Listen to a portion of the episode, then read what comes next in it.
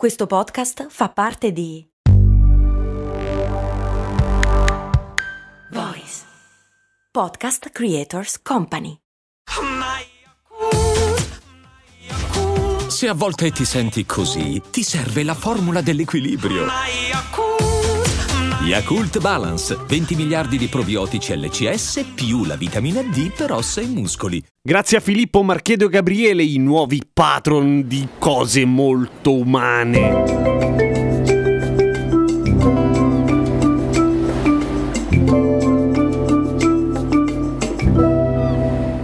Polly, ma come mai quando si starnutisce si dice salute? Beh, la realtà è che non si dice salute a seconda di quanto vuoi essere ligio secondo le regole della buona creanza e del galateo, perché nel momento in cui dici salute, dopo che qualcuno ha starnutito, quello che fai è sottolineare il fatto che lui ha starnutito. E non so perché il galateo alla fine punta a che gli umani siano meno umani possibili, per cui nessuno dovrebbe starnutire, né fare le puzzette, né tutte quelle cose lì da animali. Per cui la cosa più educata da fare, almeno in teoria, sarebbe fare finta di niente. Però l'origine del dire salute è in realtà piuttosto antica, tipo del Medioevo, quando in realtà tutti morivano come mosche per tutta una serie di pesti orrende, per cui a un certo punto venne emanato da San Gregorio Magno, il Papa in persona, una legge o quantomeno una regola che bisognava rispondere agli starnuti con Dio ti benedica, così tutti a posto. E ha funzionato perché siamo tutti qua più o meno. Poi nel tempo l'augurio del Dio ti benedica si è laicizzato ed è diventato qualcos'altro in cui si augura appunto di rimettersi in salute, salute per brevità, perché sarebbe una rottura di coglioni tutte le volte dire